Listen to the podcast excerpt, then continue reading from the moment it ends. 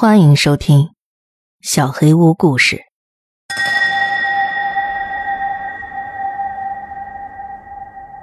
塔台管制员的秘密下集。市议会最终听取了我的意见，决定装一个摄像头。他们说，市政府资金有限，只能装一个，可以在控制室实时监控，但是不能存储。谁会装一个只能播放流媒体的摄像头啊？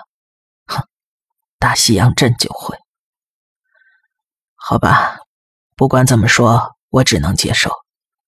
我让他们把摄像头装在了塔门前，这样我就能随时看到谁在外面。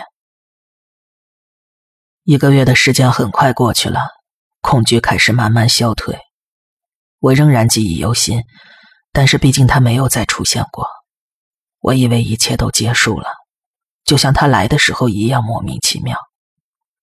我想，他可能就是个疯子吧。五月三号，我接到了一份通知，说让我晚点下班，说是一架当地政府人员的飞机大概晚上十点降落。很自然的，我的思绪转到了那个疯女人身上。九点四十五分。飞机还没有出现，但我其实并不太关心这个。我一直拿着望远镜盯着机场跑道，一点风吹草动都会让我心跳加速。我在望远镜和监视器之间不停的切换角度观察着。其实，我内心隐隐觉得他会出现的。我甚至有点期待，你会期待一些超自然事件的发生，但相信我。你永远都没办法真的做好准备。然后，不瞒你说，直到今天，我想到那个画面还是会很害怕。就在我又一次放下望远镜看向监视器画面的时候，他站在那儿，就在镜头前，穿着他的白色连衣裙。但是他看上去不一样了，他抱着胳膊，好像冻僵了一样，在全身发着抖。我能从他们给我装的垃圾扬声器里听到他的哭声。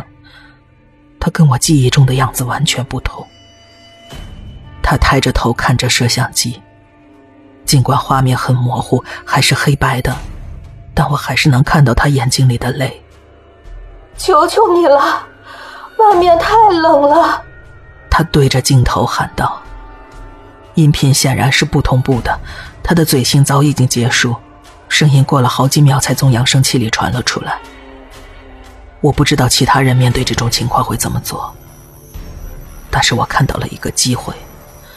如果我把他带过来，叫来保安，就能证明那不是我编造的。请马上来控制他！我对着无线电讲完，站起身走出了控制室。我知道我不应该离开控制塔，但这是我的机会。我打开了一楼的门。你还好吗？我很害怕，我都快怕死了。他还在哭，头发遮住了脸。我浑身发着抖，不知道是冷还是害怕，或者两者都有。但我必须让他进来。我走出了塔门。他朝我向前一步，还在哭。您没事吧？他拨开脸上的头发，直视我的眼睛。我不知道该怎么说，他的眼睛里还是有眼泪，但是不是摄像头前那样的。他瞪着眼睛，死死的盯着我，一眨不眨。女士，请往后退。我说完，他又向前走了一步，现在离我只有不到半米的距离。女士，请往后退。他重复了我的话。我感觉血管里的血液凝结了，我双腿一软，差点跌在地上。他的声音，他的声音跟对着摄像头说话的声音不一样。他的声音没有性别，不是女人，也不是男人。但这还不是最让我害怕的。你看，艾利克斯。看我的鸡皮疙瘩。现在你相信我说的是真的了吧？最吓人的是他的声音是延迟出来的就跟监控器里的一样。先是他的嘴唇动了动声音过了几秒钟才出来。我整个人靠在门上不敢相信看到的一切。什么鬼？他的嘴唇动了动，然后闭上了。什么鬼？离我远点离我远点我冲他大叫。我从来没有那么大声咆哮过。我想把所有的恐惧和愤怒都吼出来。他朝我猛地迈了一步，他的脸几乎贴到了我的脸上。他张着大嘴，像是在尖叫，但是没有声音。他闭上嘴几秒钟之后，尖叫声从他的喉咙里传了出来。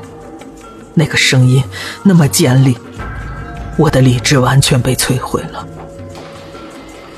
我站在那儿一动都不能动。他抬起右手，指着玉米地。眼睛一眨不眨的瞪着我，他的眼睛瞪得大的过分，看上去已经不像人类了。他就在那儿一动不动的站了三十秒，我也不知道时间到底过了多久，在我的时间轴里那就是无限长。他眼睛还是一眨没眨，我再也受不了了，我鼓起这辈子最大的勇气推了他一把。他跟那些电影里的怪物不一样，他就像普通人一样摔倒了，在我面前仰面倒了下去。但是他的身体刚一着地，就很不自然的迅速站了起来。我从来没见过一个人有那么快的动作。那一刻，我觉得这就是我的忌日了。但是他一站起来，立刻转身朝玉米地里跑去。我已经不想再证明什么了。就算我想，也不知道自己有没有这个能力。我一屁股坐在地上，想搞明白刚才到底怎么回事，但那是不可能的。终于，我鼓起勇气，几乎是爬回了控制室。保安半个小时之后才出现，给了我一个狗屁不通的借口。那些政府工作人员的飞机很晚才到。我并不想告诉任何人刚才的遭遇，我没有证据，我也解释不了自己冒这么大风险的原因。我不知道该做些什么，但是我知道，他不会就这么放过我的。接下来的六个晚上，我一直守在机场，用望远镜观察地面上的动静。我说服保安每隔几个小时就在跑道上巡视一遍，内心期望保安能看到他。当然，我没有告诉他原因，万一什么都发现不了，我会显得很不正常。那次遭遇后的第七个晚上，我连着几个小时都一直盯着望远镜。八点四十五的时候，我看到保安出来巡视，他看见我在塔里，笑着挥了挥手，朝我竖了个大拇指。看来，这个办法是行不通的。第二天下午，我去上班的时候，大家都在休息室里笑成一团。什么事儿这么好笑啊？我想融入进去。嘿嘿，你知道的。杰瑞的神情很暧昧，几个人又一起哈哈大笑起来。什么呀？我真不知道啊，有什么好笑的？我就是跟他们几个讲了，你晚上在这儿过的有多无聊。什么意思呀？嗨，这儿就我们几个男的，你怕什么呀？不是，我真不知道你在说什么。哎呀，得了吧，我昨晚都看见了，兄弟，你跟你女朋友，我巡视跑道的时候，我还朝你挥手来着。我开始翻找昨晚的经历。就像在倒陈年的录像带一样，但是什么都没发生啊！我不记得有什么，我整晚都在监视机场的动静。杰瑞看见我，朝我挥了挥手，但是没有发生什么呀。他的笑脸，他挥手，他还竖了大拇指。我挥手的时候，看见你女朋友站在你后边了，嗨，不好意思啊，我不知道这是个秘密。我跑出了休息室，同事们又是一阵哄堂大笑。我的第一个想法是，至少我没有发疯，别人看见他了。但是转念一想，他在我后边站了多久？我怎么什么都不知道？我慌了，我多希望发现他的是别人，不是我，否则。不管我怎么跟别人解释，都听上去像个疯子。两个星期过去了，我仍然每天晚上都拿着望远镜监视着跑道，但他没再露面。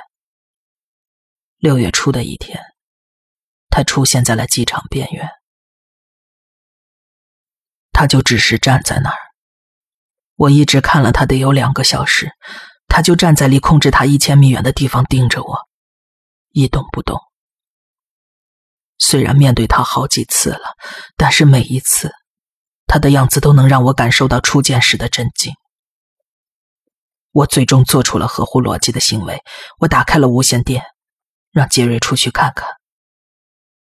机场休息室的门一打开，他就慢慢的往玉米地那边走，眼睛还一直在盯着我。当杰瑞来到他刚才站的地方时，他早就不见了踪影。接下来的八天，每晚都是这样。他站在田地边上，眼睛一眨不眨的瞪着我。每次杰瑞一出来，他就慢慢消失在玉米地中。一天晚上，我把杰瑞叫进了控制室，约他一起喝点小酒，期盼着那个女人会出现。电影里头，不是经常这么演吗？你想让别人看见你见到的鬼影，但是每次他们都不会出现在你的证人面前，是吧？好，杰瑞来了，我们喝了一瓶杰克丹尼，聊了几句。我一直密切注视着玉米地，在他往常会出现的那个时间点，我注意到玉米地里有动静。他出现了，从地里走了出来，站在经常待着的地方。我必须谨慎一些。我太激动了，我被那种情绪淹没了。他终于要被发现了，但是我必须克制住自己，那我才能在告诉杰瑞所有经历的时候显得有点理智。杰瑞，你能看见那边有东西吗？在玉米地旁边。我把望远镜递给了他。他举起望远镜的那一段时间，是我一生中最长的五秒钟。那女孩在干嘛呢？我有事告诉你。我尽可能的保持理性和平静，花了大概五分钟的时间，把事情大致给他讲了。他的诡异行径，控制室遭到破坏，还有摄像头没记录到的一切。我的天！你怎么不早告诉我？他看上去很惶恐，也很担心。就算我说了，你会相信我吗？我满怀希望的问他，他只是摇了摇头。好吧，你打电话报警，我下去跟他谈谈，我会控制住他的。直到警察过来，杰瑞站了起来。我想告诉他要小心，甚至想要阻止他，但是，我更想结束这一切。我拨了报警电话。杰瑞的身影出现在了我的望远镜里，他慢慢的走向那个女人，女人还是没有动，她仍然直视着我。当时已经很晚了。在大西洋镇这种小地方，警察说能在十五分钟内赶到，已经很不错了。杰瑞离他越来越近，我用望远镜对准了他们。我看到杰瑞开口说话，女人一直直勾勾地盯着我的眼睛，然后她目不转睛地望着我，凑近了杰瑞的耳朵说了些什么。我也不知道他说了什么，我不会读唇语。杰瑞向后退了一步，又退了一步，然后转过身来看着我。我从来没见过任何人如此惊恐的表情，他吓坏了，完全不像我认识的那个杰瑞。然后他头也不回的跑进了玉米地里。天哪！我情不自禁的叫出了声。他还在看我，脸上带着侵略性的笑容。这种事不是发生过吗？那个飞行员，女人跟他说了什么之后，他转身就跑了。还有杰瑞，为什么我没事？为什么我还在这儿？我怎么了？真他妈受够了！我跑下楼，出了塔，他还站在那儿。我跑向他的同时，他苍白的脸上依然挂着那种该死的微笑。没那么多废话，这不是电影，我再也不能让他跑掉了。我控制住了他。我知道这听上去很不可思议，但是当我靠近那个疯子，我狠狠的揍了他。我们扭打在一起，我终于占了上风，把他摁倒在地上。他的额头被我揍出一条大口子，嘴角流着血。但他妈的，他脸上还带着那个笑。他没有出声，也不再反抗，就躺在那儿对着我笑。我听到警笛声慢慢靠近，你能想象我看到警察的时候有多么欣慰吗？在这儿，快过来！我使劲摁住他，尽管他看上去并不想逃跑。警察向我们跑过来的时候，我最后看了他一眼。为什么？为什么？我又沮丧又生气。他只是笑得更灿烂了。他张嘴说了些什么？警察把我从他身边拉开。回头见，小鳄鱼。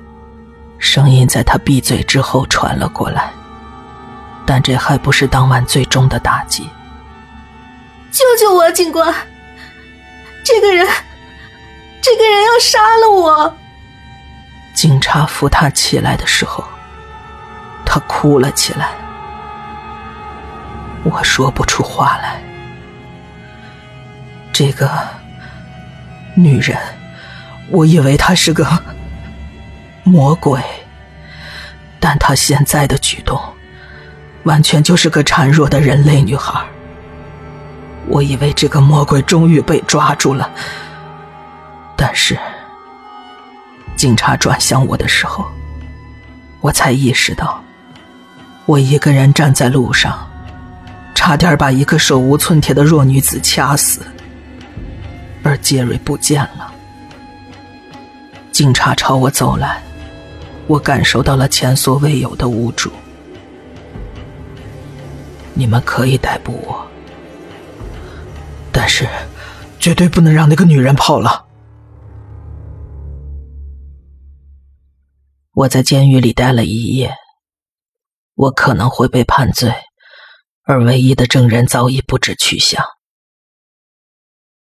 第二天早上，机场的同事来保释了我，我心力交瘁，不想给出任何解释了。我只是告诉他，要是杰瑞在，他会告诉你的。什么呀？杰瑞在机场啊？我又一次震惊了。但我不能把时间浪费在震惊上。我们马上赶回了机场。二十分钟后，我站在了杰瑞面前。杰瑞，你为什么不告诉他们？我几乎哭了出来。告诉什么呀？杰瑞笑着环顾了一下满是同事们的休息室。杰瑞，他害我进了监狱，你得把实情说出来呀。兄弟，你先休息一下吧。我们晚点再说吧，行吗？杰瑞拍了拍我的肩膀，操着一种居高临下的口气。我输了，眼泪情不自禁的掉了下来。我是全世界最无助的人，没有人能帮我，这比杰瑞假装昨晚没事发生更让我伤心欲绝。我走出了机场。再也没有回去。三天之后，我收到了一封邮件，机场正式通知我我被解雇了。然后警察打来电话，说是由于这名女子下落不明，将不会对她或者对我提起任何指控。之后，我就搬到了纽约，跟你婶婶住到了一起。我再也没有见到那个女人。说实话，直到今天，我也不知道这件事是怎么解决的。如果让我把手放到圣经上发誓，我也会坚定的说，在爱荷华州的那些夜晚，袭击我的。不是人类。婶婶走进了房间，他又在说大西洋镇那个女人了吗？他装作很生气的样子。我就是把自己的经历跟孩子讲了讲，他得知道外面的世界有什么。嗯，别说了，艾利克斯不需要听你胡扯。胡扯？你认真的吗？我走了之后。那个机场有四十一个管制员辞职了，你怎么解释？行了行了，我们该走了，在孩子这儿打扰太久了。婶婶笑着想缓解尴尬，那我送你们。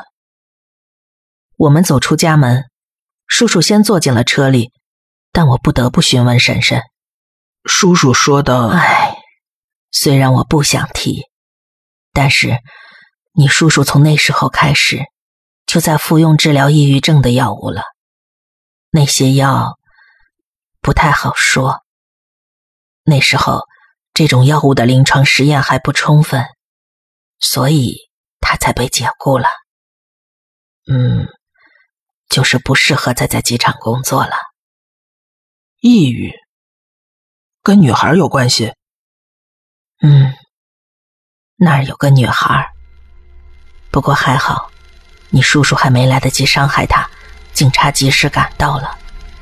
从那之后，你叔叔的病情也得到了控制。别再出事就好，上帝保佑。他打开了车门，我不得不问最后一个问题：那其他辞职的管制员是真的吗？婶婶的笑容从真诚变成了做作。亲爱的。宝贝儿，我们最好还是太阳落山前上路。有空给我们打电话。再见，小鳄鱼。